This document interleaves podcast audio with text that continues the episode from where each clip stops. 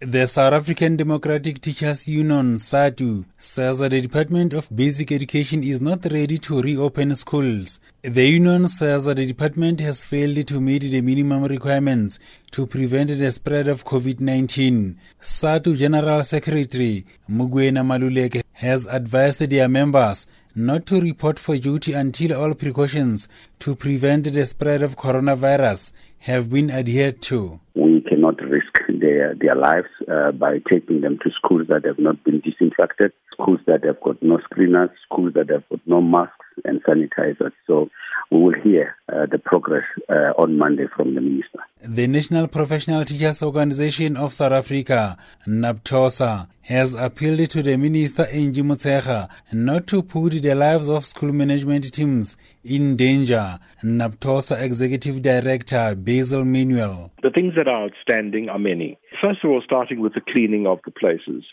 and of course the delivery of the personal protective equipment. That hasn't happened.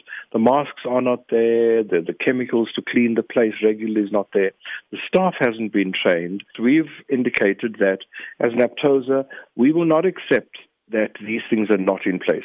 Principals and school management teams in the Western Cape have been told not to return to work yet as the country continues to battle the coronavirus. The Department of Education in Limpopo has also sent out the same message.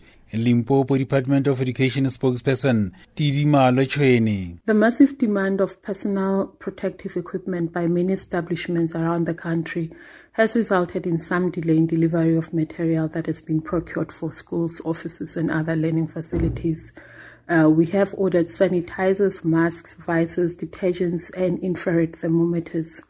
Delivery is expected in the next few days. It is on this note that the department is postponing the return of school management teams to a date that will be communicated in due course. The minister is expected to communicate a way forward after meeting with the stakeholders.